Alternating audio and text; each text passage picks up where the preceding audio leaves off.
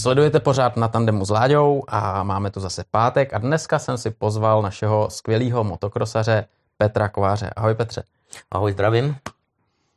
Letos eh, ta sezona úplně motosportu nehraje do karet, nicméně už máme za sebou dva mistráky, český mistráky, který ty komentuješ, máš tam svůj tým a ty nebyly vůbec špatný, protože paradoxně se nám tady objevili světoví jezdci.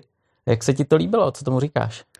Tak já si myslím, že se to líbilo hlavně divákům přivnici motokrosu, protože to už se nemusí opakovat a dorazilo jich tam hodně. Byla to velká práce pro pořadatele, aby to všechno zvládli, ten nápor diváků i jezdců. Viděli jsme, že třeba na tom prvním závodě v Dalečíně ještě organizačně tam byly nějaké dostatky, ale potom v Kaplici eh, už to bylo vychytané, hlavně se jedná o tu přejímku a tak dále, takže tam to bylo z pořadatelského hlediska, jak trať připravená tak to bylo super a pro diváky vidět dvě nej, takové jako nejtěžší tratě u nás, což je Dalečín, eh, písči to eh, hlinitý povrch a když tam přijede 200 pilotů, tak už se to ráno rozsekalo. No a Kaplice, to musím říkat, tam prostě přijede daleko méně jezdců jenom proto, že mají strach z té trati. A je to pravda, protože já třeba v Dalečíně eh, tam tu trať jsem taky neměl rád a jezdili jsme mistrovství ve Sverepci v Holicích na Hlíně a zrovna v roce, kdy se mě dařilo, tak jsme museli jet dalečín a kdyby se jelo na hlině, tak by to dopadlo jinak než ta brambora, když tam byla to čtvrté místo. Jinak v kaplici, když člověk je nepřipravený, tak eh, ta motorka ho tam strestá a mně se to stalo, že mi to vypadlo z ruky, když jsem jel veterán, už jsem neměl tolik natrénováno, tak jsem si tam zlomil klíční kost. Ale na druhé straně, když člověk je připraven, fyzicky opravdu naladěn, tak tam zase se ukážou ty jeho kvality a to, jak na tom fyzicky je. Tady bylo super, že vlastně kluci, naši kluci z České republiky, ze Slovenska, byli schopní tam se poměřit vlastně se světovou špičkou. Jo. Samozřejmě ta špička je trošku někde jinde, ale myslím si, že se úplně ztratili. Tak první jezdec mistrovství světa po dvou závodech, jelo jsem v Anglii a potom na písku eh, volanské Valkensvardu. Eh, druhý jezdec Gerz, první Vial z Francie, Belgičan, druhý pátý René Hofer z Rakouska. To si myslím, že s něma v vozovkách se zavodit nedá ale pochopitelně nevědělo se, jak kdo bude připraven a ti jezdci z zahraničí i naši to brali jako přípravu, takže si myslím, že někteří jezdci se tam ukázali, je to Vaše Kovář, Kuba Terešák mm, a další závodníci, kteří mm, si porovnali síly nejenom s touto špičkou, ale přijeli tam jezdci jako Zandner, Šikyňa e, a další, kteří jedou třeba mistrovství světa Péťa Polák, ten se tam bohužel zranil, Martin Michek. A ukázalo se, že prostě jak kdo na tom je a, kluci si pěkně zajezdili, rozjezdili se a hlavně, aby se nezranili a, a, a prostě ti, ty závody a ta sezona bude dlouhá, jo, takže teďka ty, ty výsledky se budou prodávat a jedeme teďka za 14 dní v Jíně v Jihočeském, tak uvidíme, jak zase tam ti udělají posun dopředu. Jak to vypadá s těmi zahraničními jezdci? Budou, budou tady taky startovat nebo už se budou chystat na nějaký... No, protože když jsem se na to ptal, tak už asi tady startovat nebudou, protože se rozjíždí mistrovství světa v lotické Kegumsu, tam se mají tři, tři závody během 14 dnů, no a protože tam je písek, no tak jezdci, co jsem dostal informaci, tak se budou připravovat právě na písek. A jestli znáš jiný, no tak to je no. úplně něčem jiným, to je hlína a tam mám informace, že už tam tito přední jezdci eh, nepojedou a budou trénovat v Holandsku nebo v Belgii. Hmm, ale pravděpodobně Max Nagel, ten pojede celý mistrák, že jo? Ten má smlouvu na celý rok s týmem Vaška Hase, to je něco jiného, ten už má ty nejlepší světové leta za sebou, maximálně pojede v Adak a priorita údajně u nás v České mistrách, což je super. To je skvělý, to je skvělý. Každopádně ty jsi tam určitě potkal i eh, lidi, nebo dneska jsou to tatínci nových mladých jezdců, kteří třeba s tebou závodili, tak to muselo být taky super, super setkání, popovídání. Joe Smec, pětinásobný mistr světa, tak eh, ten komunikoval ohledně mm, svých jezdců se Vženem Zadražilem, takže to jsem viděl z první ruky, že jaký měl chování tento závodník extra třídy, byl úplně skromný, prostě když byl nějaký problém, čekal a, a naopak někteří eh, z továrního týmu Red Bull byli docela nafoukaní, jo? Hmm. že dostali málo výsaček, že nebylo připravené pro ně místo v depu a tak dále, nechci to rozebírat. Eh, a mě to nepřekvapilo, protože mm, Smec je perfektní kamarád, léta 20 let zpátky, když já jsem přišel jako Eh, manažer od pana Buxy do Orionu, panu Doubkovi, tak eh, zrovna tenkrát eh, u nás se využívali zahraniční jezdci a Joec Med za nás jel mistrovství republiky družstev. Takže jsem ho znal, znal jsem ho i ze závodu mistrovství světa, on i mě zná, takže jsme se pozdravili, ale já jsem se o jeho tým nestaral, to se staral Evžen Zadražil. Takže tam mám fotky se smecem, potom se mě podařilo na druhém závodě v Dalečině, jsem to nestihl, ale stihl jsem to v Kaplici, Harry Everett jsem ho tam potkal, protože i s tím jsem závodil, když on končil, pamatuju si Halokro ze Stuttgartu, přišel jsem za ním do auta, on tam kouřil, předělával si zadní pneumatiku, venku zima jak rom. Tak jsme jenom takhle chce pokecali, já jsem na něho čuměl, on byl úplně skromný. A vedle se tam tlačil eh, Štefan Ebert, byl malinký. No, potom dráha Štefana Eberce, s tím jsem si dal taky závod, když už jsem končil a on pochopitelně byl, byla hvězda. No a teďka mm, začíná Liam Everts, tomu je nějaký 16 let, takže ze všema třema jsem se nechal vyfotit a ještě jsem si koupil jejich eh, alkohol, protože oni mají patent v Belgii údajně na gin, takže to mám na památku, krásná památka. Po večerech si jakhle. Ještě jsem to nenačal a já si myslím, že to ani nenačnu. Ten se neskazí. Ten se neskazí, no. to je paráda. Ono je ale potřeba taky připomenout, že ty patříš nebo si patřil eh, mezi světovou špičku. Že teď tady říkáš, jo, to jsou kuci ze světa tak, ale ty jsi byl světová špička a ty si vlastně jezdil mistrovství světa. Každopádně je potřeba říct, jsi, eh, myslím, 13-násobný mistr republiky, No já už to nepočítám, myslím si, že no. 10 v jednotlivcích a potom družstva a tak dále. Ale co je zajímavé, tak v podstatě eh, jsem bojoval poslední československý a první český titul.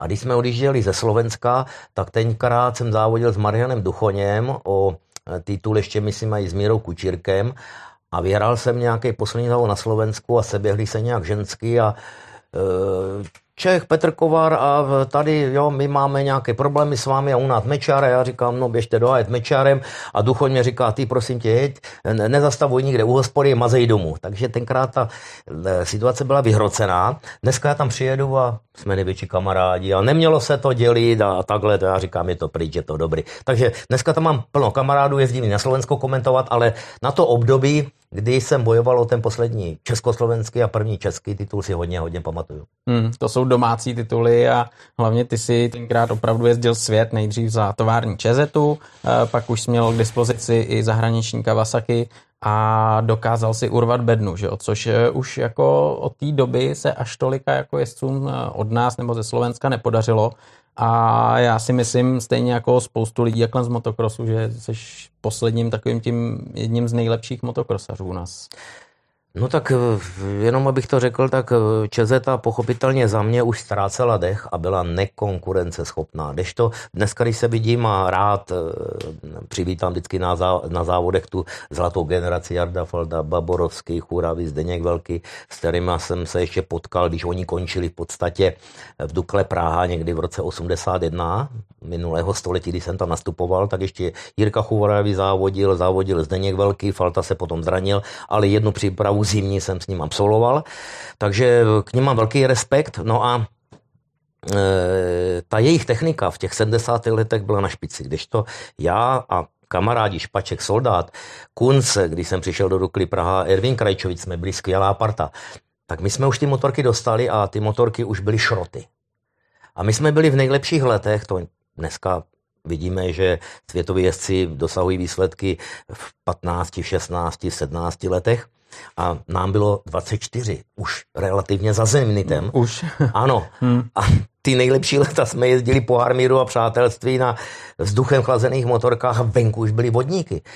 Pak jsme zažili, zažili Čezetu 125 vodník, ale ta nejela, kazila se. Dojet jednu rozičku, to byl úspěch. No a postupně se sem začali vozit Suzuki. Moje první motorka byla v roce 1982-83. Suzuki, tenkrát tatínek mě ji dovezl na závodech, ji vystavoval, myslím, ve Stříbře pan Puky. Přes něho šly všechny ty motorky sem do Československé republiky. Tak jsme sehnali peníze na to. Motorka ta týden byla eh, u táty na Moravě v garáži, pak eh, se dovezla do Prahy. No ale co se nestalo? My motorky měli, závodili jsme už i na nich, ale když odcházel náčelník Dukely Praha pan Mošná, tak se stalo to, že on mm, sehnal nějaký devize, za které by bylo 20 Suzuk kompletních sériových za motorky na mistrovství světa bez problému. A on za ty devize se domluvil se Strakonickou Čezetou a udělali tenkrát 978. To byl komplet eh, proling vzadu, jeden tlumič, mm, blatníky, pérování vepředu, ale motor byl Čezet. No a ta motorka eh, sice byla drahá, devize se utratily a ta motorka nestačila na to Suzuki v žádném případě. No tak my jsme se domluvili, že ty motorky musíme za rok zničit, protože ty Suzuki, když pan e, Mašita byl nový náčelník v Dukle Praha, tak řekl, když tady jsou tyto motorky, tak Suzuki si odveste. My jsme je museli odvést, nás bolelo u srdce a začali jsme jezdit na těch 978. Ty jsme ale za půl roku zničili že jsme stačilo málo dupnout na převodovku a jedna motorka byla v čudu, pak se vytáhla další a takhle se to ničilo. No a za půl roku už jsme zase vytáhli Suzuki a mohli jsme jezdit na Suzuki v roce 1983. 84 už přivezl Jarda Falta na vyzkoušení Kawasaki, protože tenkrát u pana Líbla Mefo v Německu za to, že reprezentoval Československo, tak mohlo se po 30 letech jezdit ven a vydělávat si nějaký korunky, devize. No a on, protože jezdil na Kawasaki, tak ji přivezl do Dukly. Já jako Beďaminek jsem mu dostal jako vyzkoušet. No a od roku 1984 pak reciprocičně za pneumatiky Mitas jsme kupovali od pana Líbla Kawasaki. Vůbec jsme nevěděli, jestli je to nejlepší motorka, nám to bylo jedno. Ta Kawasaki postupně se zlepšovala v roce 87, kdy jsem byl osmý na světě, třetí v Holicích, druhý ve Sverepci, čtvrtý v Dalečině, ta Brambora tak eh, v roce 87 seriová Kawasaki byla úplně nejlepší motorka, protože já tenkrát jsem honil i tovární jezdce, ať to byl Strideboss na Kadživě, Pekka Vechkonen nebo na Yamaze tovární eh, John Vandenberg z Holandska. Takže tak, jak si ji vzal, tak jsi nemusel nic dělat. Nic jsme vůbec nedělali maximálně, protože ty výsledky byly, tak eh, za mnou přišli eh, z Whitepoweru, tak mě dali zadarmo eh, přední, zadní tlumy, což byla paráda. Hlavně byl servis, že na každém závodě oni mě vyměnili olej, sledovali Jasně. mě a tak dále, to byla paráda. Motor byl úplně seriový, tam akorát mechanici měnili třeba za jeden, dva závody píst. A to stačilo. A ta motorka fakt jela, nebylo potřeba do toho. Už rok 88 tam už ta motorka Kawasaki 125, bavím se, dvoutakt už nebyl na takové úrovni, protože mechanici museli e, písty měnit e, po každém závodě a už ten výkon, to jsem viděl proti té konkurenci, tam už chyběly nějaké ty koně. No a v roce 89 potom přišla nabídka z Itálie od Kadživy, jestli bych za ně nemohl jet. No tak to byla hozená rukavice, vyzkoušeli jsme to, no ale pak se zjistilo to, že prostě eh, ty motorky nedržely a v podstatě po každé rozjížďce se musela měnit převodovka a to jsem potom uviděl u Itala Continiho, když jsem přišel k němu, jestli nemá motor, protože se stalo v Portugalsku, že já jsem už v sobotu eh, zničil jednu převodovku, v neděli druhou a na závody jsem neměl, tak jsem přišel za ním a on vytáhl takhle z auta, tam měl 10 motorů a pak mi došlo, že teda to je asi normální měnit eh, prostě motor po každé rozjížďce. Hmm. A tam se stal teda továrně městcem Kadživy? Nebo? To jsem byl polotovární. polotovární, polotovární jasně, podporu. No ale dostal jsem motorku na trénování z minulého roku po mistru světa a to byl Vekonen i Strajebos, motorky na trénování, no a pak jsem dostal motorku jako e, novou na mistrovství. Ona jela velice dobře, e, pokud jako vydržela, to znamená e, tu jednu rozíšku nebo tu hodinku, dvě, ale to za sobotu, když se jezdilo ještě v sobotu ty tréninky, tak to se mi zničilo a v neděli už nebylo na čem startovat. No. A když jsme si jeli pro ty motorky do Itálie, tak já jsem si vozil dvě 125, jednu 250 na trénink a druhá, druhý furgon náhradní díl. A jsem říkal, proč tolik náhradní dílu? No tak pak mě to napadlo, že v podstatě Kadživa a Zetka nemlich to, to stejné. No. A to si jezdil i třeba český mistrák? I český na tom? mistrák na tom. Ano. Všechno. Ano, ano.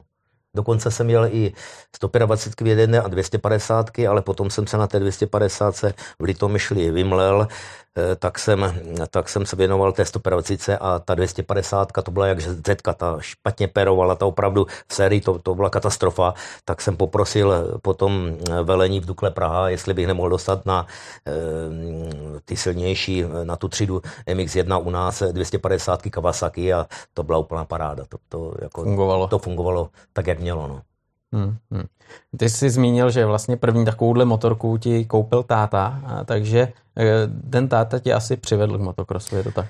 Je to tak, tatínek jezdil na Moravě soukromně a vždycky, když přijedu na Moravu, tak vytáhne to, jak tady ty závody prožíval a teď jsem byl třeba na dovolené z Kaplice Český Krumlov a Ježíš Maria, vzpomeň si, bych se podíval na tu tráť, tam já jsem přijel jako soukromník a honil jsem tam fabrické jezdce Polanku, Krajčoviče, Roučka, tady ty a to si strašně považoval, i mě ukazoval tu fotku, jak Vlasta Válek první, Zemen druhý, on třetí, v košile kostkované, jako soukromník a si to strašně považoval a strašně to žral a proto se mnou prostě chtěl pokračovat a byl rád ty výsledky, když jsme eh, pochopitelně dosáhli a tu cestu, kterou on měl naordinovanou, tak to už věděl tenkrát, když já jsem měl čtyři roky. Prostě takže jste eh, udělal, makali. Eh, udělal ve Svazarmu, byl předseda Svazarmu, takže tam už to motokrosový kroužek, už to tam vedl ty motorky a postupně na pionýrech, pak, pak jsme jeli pro první motorku do Strakonic, přivezli jsme ju, no a nějaký lístky na, na, na benzín byly zadarmo, takže no a pak si mě všimla ve 14 letech Dukla Olomouc, to jsem měl 30 km ze Štemberka rodného do Olomouce, no a tam už jsem dostal motorky, tam už byl i mechanik podpora, takže tam jsem byl Benjaminek do těch 19 let a ty výsledky eh, potom už eh, pochopitelně na sebe nedali dlouho čekat a trenéři Dukle Praha už si mě hlídali a potom v 19 jsem věděl, že v Benešova už půjdu do Dukly Praha, což byl vrchol snažení pro jezdce, protože z Dukly Praha eh, tam v podstatě co šli závodníci, motokrosaři, no tak byli reprezentanti. Hmm tenkrát jste byli docela i dobrá parta, protože co jsem se bavil třeba s tvojima vrstevníkama, hlavně klukama, co jezdili ten motocross s tebou, tak eh, si myslím, že jste jednak eh, odvedli super práci na trati, ale pak, že jste se dokázali super bavit ještě. No, nevím, na co eh, narážíš, ale je pravda, že dneska už eh, taková pohoda na závodech není, co bývala. To je pravda. A je to ta změna, která přišla po tom roce 89, každý je zaladěný do sebe, eh, sežene si nějaké peníze od sponzorů, hlídá si to svoje, zase na druhé straně se na tomu nemůžu divit, protože je to jiná situace. Já jsem ji potom zažil a možná se k tomu vrátíme po tom roce 89, kdy jsem se, všechno jsem vrátil v Dukle Praha a dal jsem se na tu cestu soukromníka všude mě chtěli na závodech v Německu, ve Francii, protože jsem byl pro ně e, takový ten eh, jezdec, e, prostě reprezentant Československa a teďka prototyp svobodného závodníka, jeli jsme Avi, tam jsme měli Havla za sklem a prostě fakt všude, všude, já jsem měl otevřený vrátka, dávali mě startovny a říkal jsem si, proč končit, protože zase na druhé straně žena říkala, no tak je potřeba podnikat, jo, založit nějakou firmu.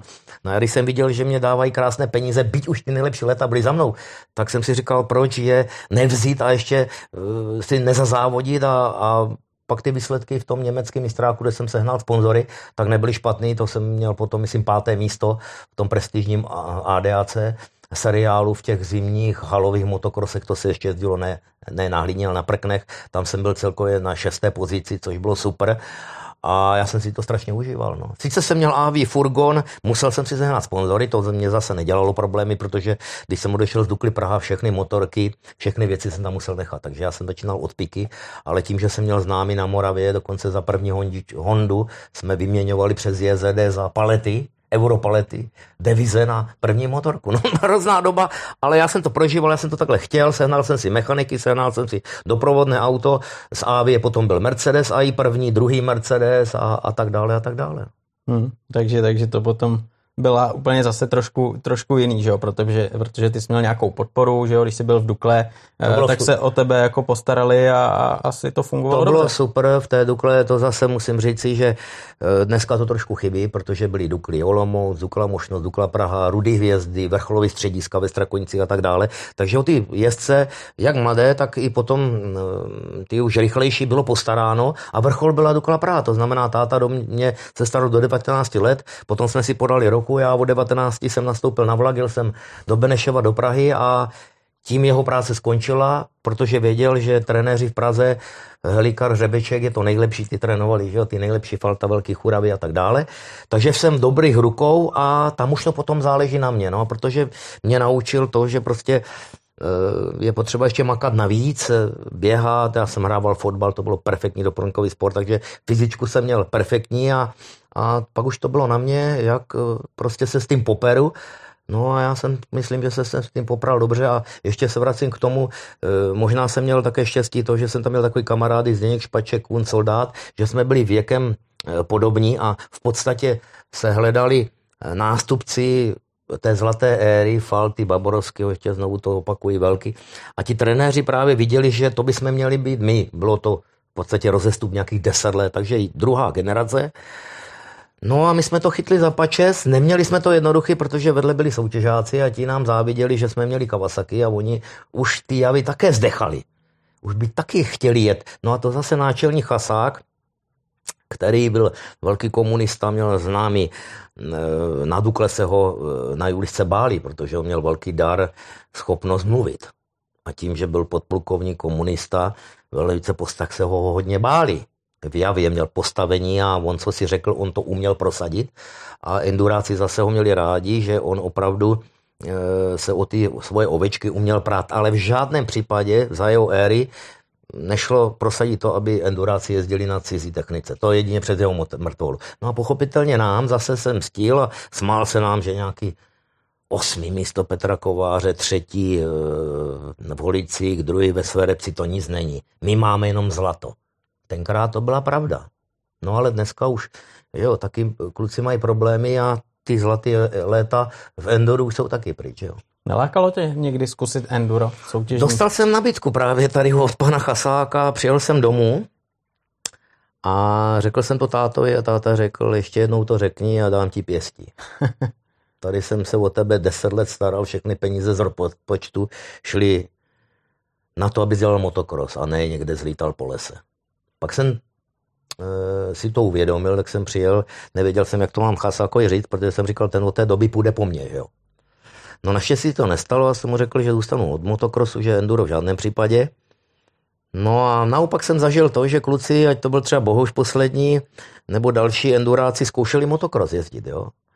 A dneska, protože těch endurových závodníků moc není, tak loví třeba trenéři Pošík, v motokrosu ti starší, ať třeba zkušení Žera a Peťa Bartoš, který to jezdí, když má volno enduro a tam se pochopitelně ti kluci nestratí. No.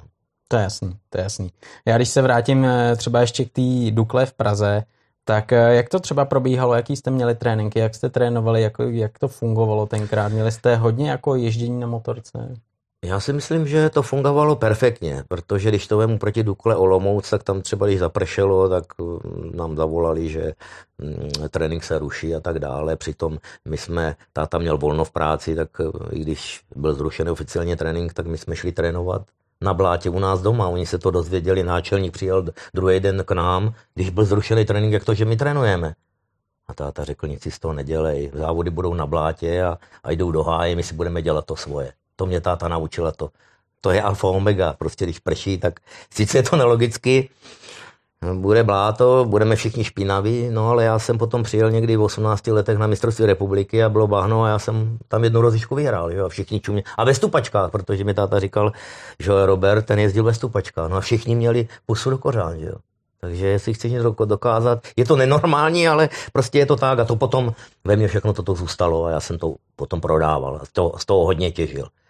Takže v Dukle Praha tam byly ty, ty tréninky ještě lepší, pochopitelně pod vedením takových skvělých trenérů. Já jsem se na to strašně těšil a já, když si pamatuju, ten první trénink byl někde na ledě, tak já jsem byl tak rozjetý, že prostě jsem do, docvákl na tréninku Jardu Faltu a já jsem ho předjel a, a naházel jsem mu hlínou, to jsem ani o tom nevěděl a to jsou takové historky. Pak jsme přijeli na Dukulu a já umývám věci jako, jako bažant a on přišel ke mně a tady mě hodil takhle ten dres, kalhoty, podívej se, ty mě předjel, ty mě to takhle zašpinil. Umí to a dej mi to na pong. Já čuměl. tak jsem mu to umíl a oni mě zkoušeli a čekali, jestli mu to přinesl. Já jsem mu to přinesl, dal jsem to, tady pane Falta, tady to máte a on čuměl, že protože čekali třeba, a to byli přede mnou takový nějací tam jezdci, kteří to neudělali, no a museli zdukli pryč, protože potom mazáci, ti zkušení se po nich vozili a, a oni to psychicky neunesli, no tak Hol prostě já jsem byl takové povaha, mě říkali komik, já jsem prostě s tím neměl problém. Já jsem byl rád, že no, na tom tréninku se mu stačil, jsem mu předjel, to bylo prostě vrchol snažení a jestli pan Falta prostě mě to dal, že jsem mu zašpinil, tak jsem mu to rád umil a dal jsem mu to prostě umytý k motorce. No. A měl jsem od něho klid potom. Jasně. Pak mě zkoušel další trenér, Chůravý. Nebo ne, Zdeněk Velký, přijeli jsme, trénovali jsme a já prostě jako Beďaminek, že jo, eh, první rok na vojně jsem trénoval a zapomněl jsem, měl jsem na starosti Vejdu, Vejdřesku, tam byly kamínka. Aha. Protože jsem trénoval, se zapomněl přiložit, já jsem to měl na starosti. No a teď tam všichni soutěžáci zlo, všichni seděli, trenéři mluvili, jak jsme trénovali a Zdeněk Velký říká, hele, tady je zima, já říkám, kdo má na starosti kamínka? Já říkám já, tak jsem to otevřel, tam tma. Říkám, no ale venku je sníh, že jo, tady toto. A Zdenek, velký. Hmm, to nevadí, pod sněhem je dřívý suchý. Všichni se... Já jsem vyskočil, od, oddělal jsem sníh, vzal jsem suchý dřívý, dal jsem to tam. Teď jsem řekl hmm, i doktorovi, aby mě dal nějaký stříkačku, nasal jsem benzín, teď jsem to vzal, to bouchlo, já černý, no všichni se smáli. Ale já jsem Ale byl bylo komik, teplo. bylo teplo, to prostě takové zážitky byly a já jsem se nad tím musel poznat, aby se z toho bláznil. No jasně, jasně. A hlavně, eh, kdy přišla tahle přezdívka komik, protože já takhle znám, když řeknu, přijde třeba Petr Kovář, tak říká, jo, komik, tak ho pozdravuj, to je super. No tak já si myslím teď, když jsem to tady, Tady, řekl, ta takhle. moje povaha, že, že prostě jsem se na, na to všechno nějak poznesl, dělal jsem si z toho srandu, jinak by se z toho musel zvlátnit, protože táta mě říkal, vydrž ten první rok, eh, je všude mazácká vojna. A ten druhý už to bude lepší, už prostě ne, nebudou tě buzerovat a měl pravdu, druhým rokem to už byla paráda, já už jsem byl mazák, já už jsem mohl buzerovat tím mladší, ale Ervin Krajčovi byl můj zobák, tak já jsem nad ním držel ochranou ruku a řekl jsem mu, Ervine, já se tě budu zastávat, ale ty mě ukážeš tady Prahu, protože já jsem Moravák. No tak on mě ukázal po večerech nebo po víkendech Prahu, tady ty, ty, ty věci, ty památky, ty restaurace, ty vinárny a tak dále.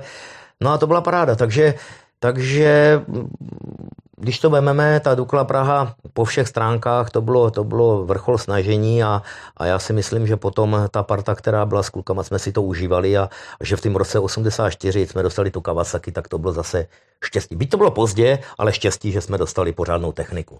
Kam jste chodili trénovat? Z 90% tenkrát na babu v Benešově a různě Kostelec nad Černými lesy, Kralupy, prostě ale nejvíc z 90% přes celou zimu Benešov. Babu to byl vojenský prostor, takže tam jsme mohli kdykoliv. A tam jsme měli e, i dokonce potom, když ve světě se začínaly jezdit dvojskoky, rolety, tak jsme tam měli bagar a tu trať jsme si předělávali pro svoje potřeby. Tak to je super, že jste měl takovéhle možnosti. No. To je skvělý, to si myslím, že dneska jako eh, tady chybí, že je to o tom, jak jsou rodiče schopní zabezpečit eh, nebo mm, zaplatit že jo, tu přípravu v takovém tom pozdějším věku. Na začátku to ještě jde, že jo, ale jakmile si čuchneš nějakým motokrosu na nějaký vyšší úrovni, tak už to stojí spoustu peněz a času. Hlavně toho času. To je pravda, no, to je pravda, že v podstatě, ještě když se vrátím k té Dukle Praha, tak eh, tam potom eh, pochopitelně jsme měli všechno zaplacený, nic jsme nemuseli kupovat a potom, když jsem já z Dukly Praha odešel, no tak už jsem si na všechno musel ty penízky eh, zhánět, takže v tom nám v podstatě tenkrát i záviděl, protože když přijeli enduráci na závody nebo my krosáci, tak oni věděli, že my jsme profici a my jsme říkali, že nejsme profici, že jo.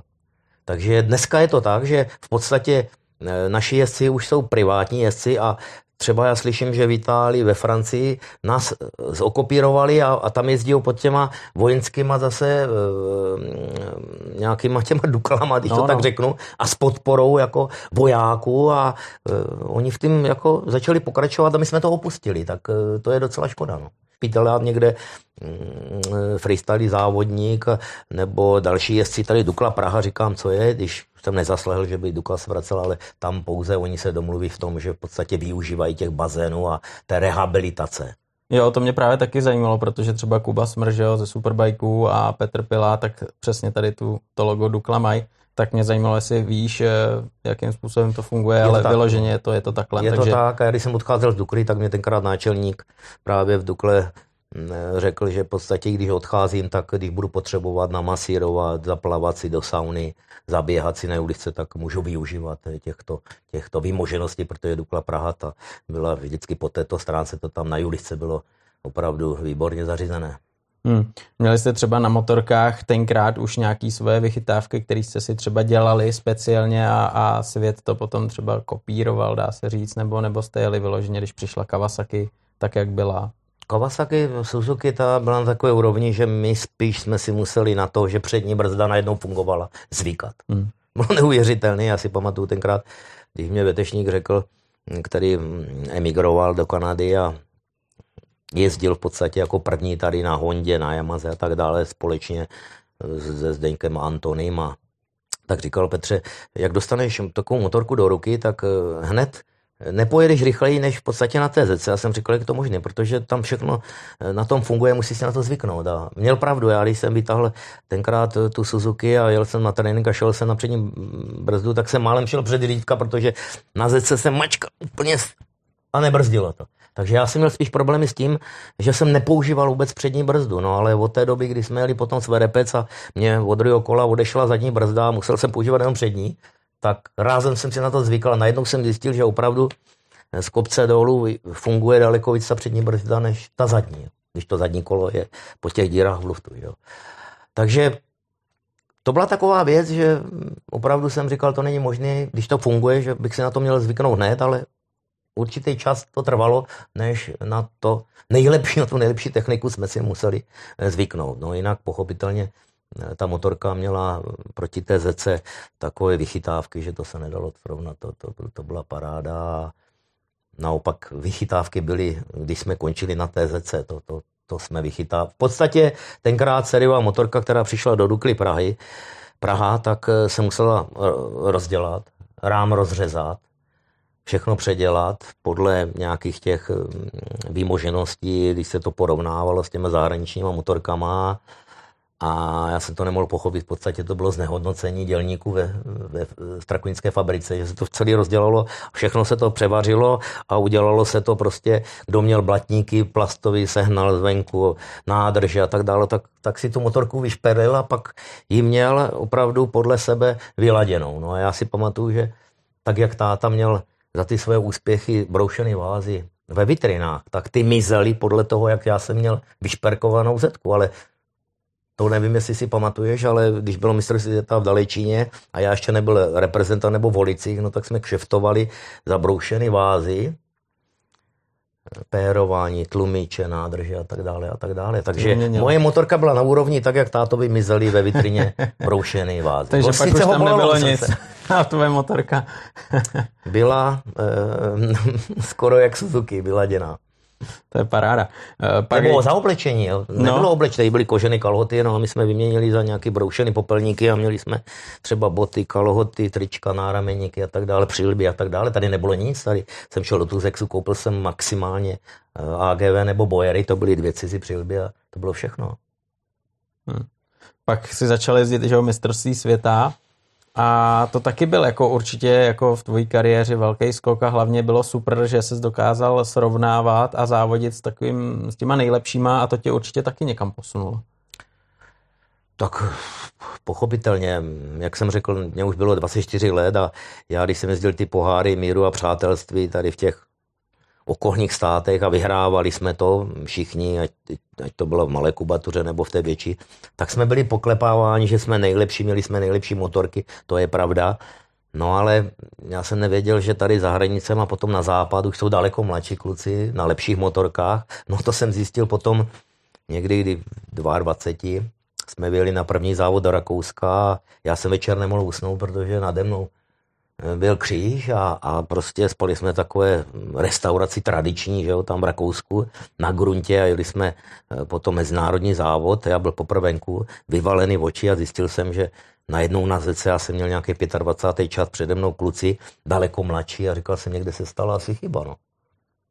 No ale nemohl jsem s tím nic dělat, protože eh, nemohli jsme jezdit ven, jak dneska kluci přes celou zimu můžou být v Belgii, v Holandsku, taky to tak dělají, že jezdci, kteří chtějí něco dokázat, tak v podstatě celá rodina všechno prodá, odstěhují si, to byl nágl, do Lomelu, tam byl i Erwin Krajčovič se svým týmem a každý den sedí na písku a jezdí, jezdí a jezdí, aby si na ten písek zvykli. My jsme mohli za zimu i maximálně týden jet někam a potom jsme si vymohli to, že jsme jezdili třeba do Bulharska k řeckým hranicím a tam jsme každý den mydlili písek, protože jsme zjistili, že když chceš být mistrovství světa v tom celkovém seriálu do té elitní osmičky, což byl vrchol snažení u nás tenkrát, tak jsme museli, a to mě říkali Jirka Chůravy, jestli chceš být do té osmičky, tak musíš bodovat i na všech závodech, pokud možno ve všech rozjížďkách, to znamená i na písku. Takže proto jsme my jezdili na písek, naopak holanděni Vandenberg jezdili do Francie trénovat na hlínu, protože ti měli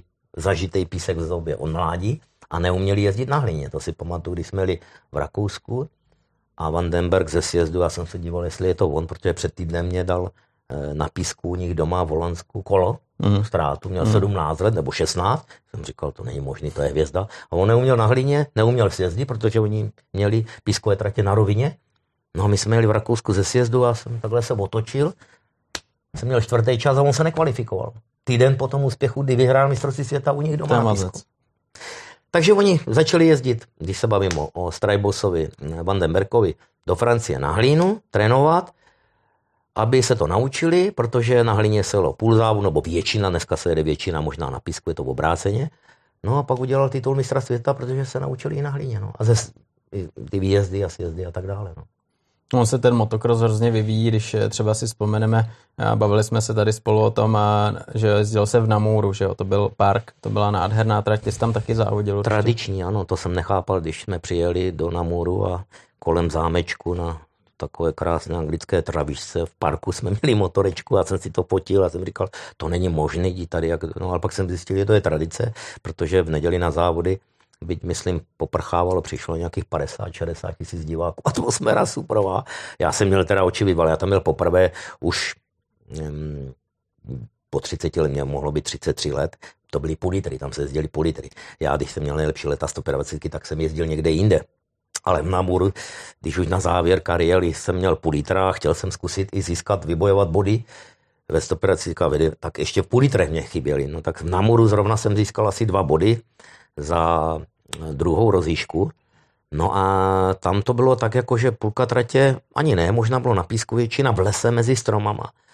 Vyskočilo se z lesa e, cesta asfaltová a plný plyn a před tebou byla hospoda, restaurace. Já celý ten trénink jsem říkal, dítě, já tam do té restaurace skočím s tou motorkou, protože to, to nezvládnu. Tak jsem si tam mechanik mě tady potom dal e, nějaký hadr, abych věděl, kde se brzdí, protože všichni drželi strašný eh, plyn, protože tam se jezdilo, někdo tam měl třeba už 10 a 15, znal to, ale já jsem tam byl poprvé a nevěděl, jsem musel, tak abych se kvalifikoval, protože až posledním kolem jsem se kvalifikoval, jsem si řekl, Ježíš Maria, mám to zase, pojedu závody, v závody už to bude, někdo vypadne a tam jsem dokonce potom i na nějaký ten světový bodík právě v této třídě půl litru dosáhl. Takže tam, si, tam se skákalo do hospody a, a když to neubrzdil, tak... A ještě na asfalt. Ježiš Mariano. Tam byl asfalt. To, asfalt, no. To, to byla hlína, písek a asfalt.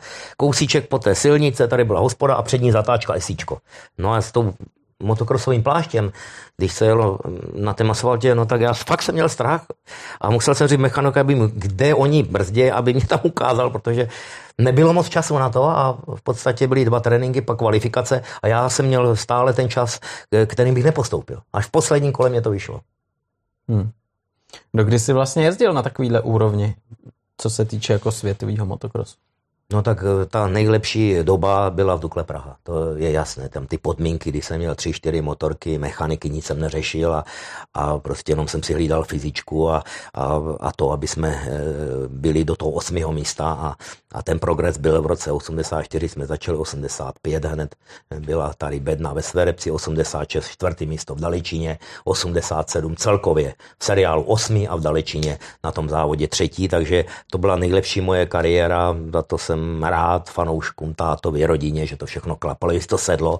No a pak, kdy už jsem podle ženy měl končit, ale já jsem ještě, protože se otevřel nový svět, já jsem si to užíval, to jsem tady popisoval, jak mě chtěli, jak mě dávali startovny, jak jsme si to s klukama užívali v tom autě, tu, tu nabitou novou demokracii a jako privátní jezdec jsem si to chtěl vyzkoušet proti Dukle Praha, kde jsem sice všechno měl, ale neměli jsme tu svobodu a to prostě jezdit soukromně a jít si pro peníze sám a ty peníze budou moje, nebudu živit jednoho, druhého, třetího a nějakého vedoucího politruka a tak dále. Z těho mojeho startovny, těho startovny bylo moje, já jsem z něho platil mechanika, rodinu a prostě ty peníze přibývaly. To jsem si tak užíval ty tři roky a končil jsem tím, že jsem prostě měl krásné auto jako na přepravu motorek a pak prostě už jsem dostal nabídku tady od pana Buxy, že takže prostě bych měl dělat manažera tady u nás. Ještě vlastně předtím byl Pepik Toman bez tým Otoman, protože tady byl perfektní tým, kde byly peníze, tenkrát cigarety. pamatuju, no. no. cigarety dávali velké peníze, dnes, dneska už je to problém,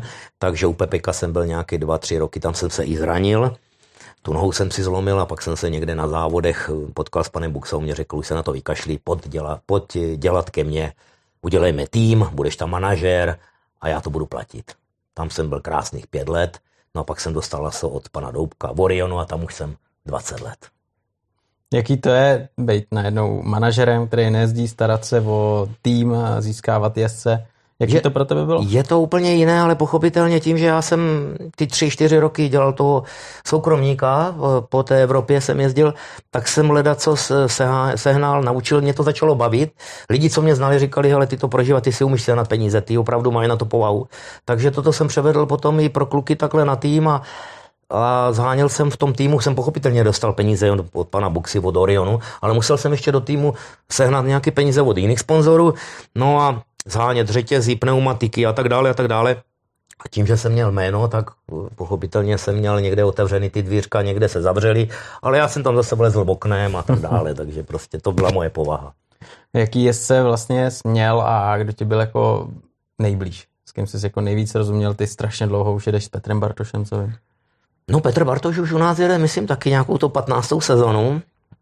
A mm, já si myslím, že e, bylo plno kluků mladých, kteří e, začali, ať to byl Filip Neugebauer, a když potom v 15 letech e, byli na tom velice dobře a v Německu dostali nabídku, tak jsem si vzpomněl, jak já jsem dostal nabídku, ale mě bylo tenkrát před 30, mu bylo 15, tak jsme mu nedělali problémy a on šel do Německa a dosáhl to, co dosáhl. Teď v takové situaci mám podobné tady Petra Radhauského, který má, který má 17 let, jede perfektně a možná i on v Německu už v podstatě letos Halek rozjel za německý tým, takže to možná je před ním a budu rád, když se to tam nějak skloubí, že by jel Německo, svět a u nás tady byl třeba za Orion, jo, takže no a takhle to prostě je. Když je někdo dobrý, no tak eh, musí jít zase do lepšího týmu. Jo, a Petr Bartoš, ten už je veteránista, je mu už měl minulý týden, nebo když 41 let, má to je spočítané, váží si toho, že v podstatě těžko asi někde jinde by dostal takové podmínky, jak má u nás za těch 15 let. Takže já jsem rád, že Petr je u nás, on si toho cení a, a pak máme další kluky, jak je to Jonáš Nedvěd, Barbara Leňková. Takže my si spíš hrajeme na to, aby, když není ten výsledek, tak aby jezdec měl nějakou morálku, aby to nebyl podrazák, nebyl to frajírek, aby zapadl do toho našeho prostředí.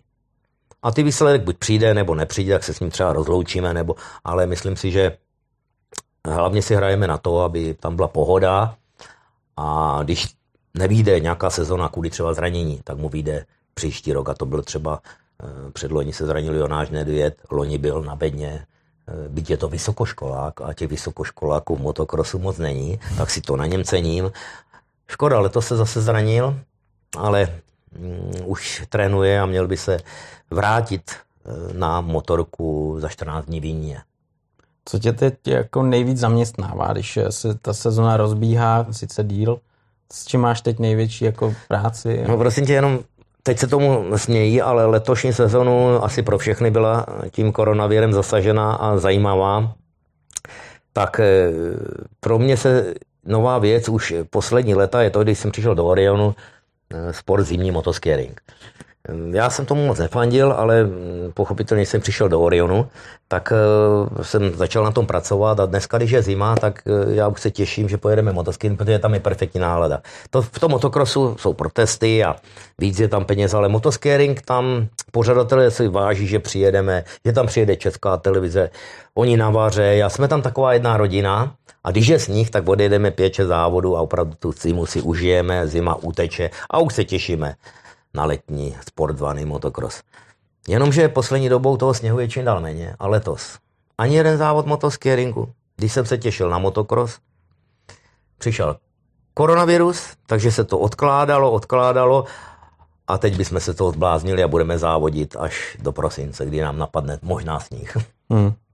Ty vlastně i komentuješ závody, protože spoustu lidí zná jako komentátora i mistrovství světa v lokti, že jo?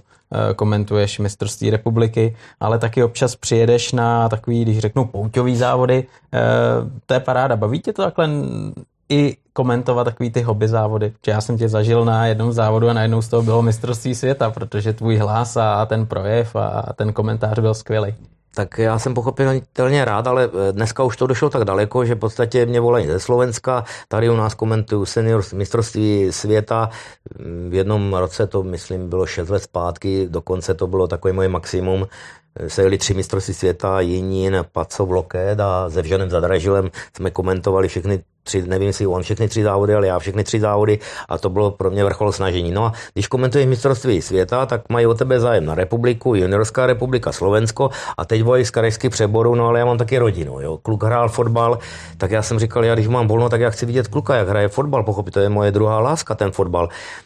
No tak jsem řekl, už je toho moc a opravdu jenom, když to byli jo známí, tak jsem slibil, že jsem byl do Kamenice mm, panu Pavlovi Šmahajlovi do Rudníku, jo, tak jenom a už spíš ty krajské přebory nebo nějaký ty pouťáky už odmítám, protože taky už to dělám možná 10-15 let to komentování, už nejsem nejmladší a mě to hodně sežere, já do toho dávám ty emoce já si pamatuju, někdo přišel a říkal, ty to komentuješ, že kdyby jezdil, jak si jezdil na motorce to nasazení. A je to pravda, já někdy...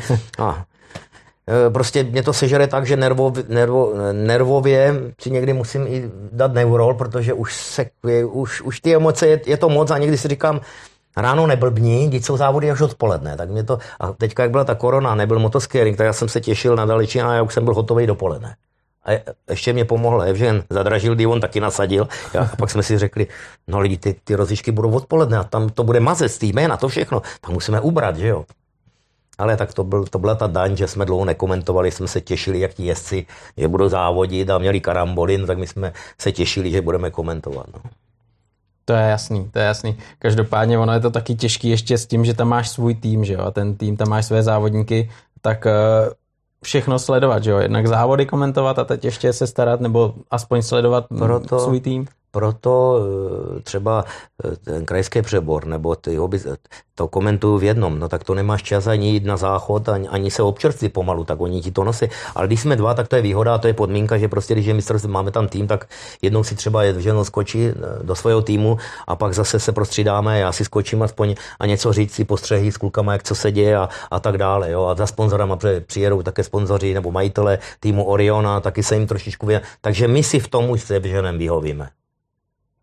Když se podíváš na naše startovní pole, máš tady nějaký želízka, který si myslíš, že ty kluci budou dobrý a vidíš v nich naději?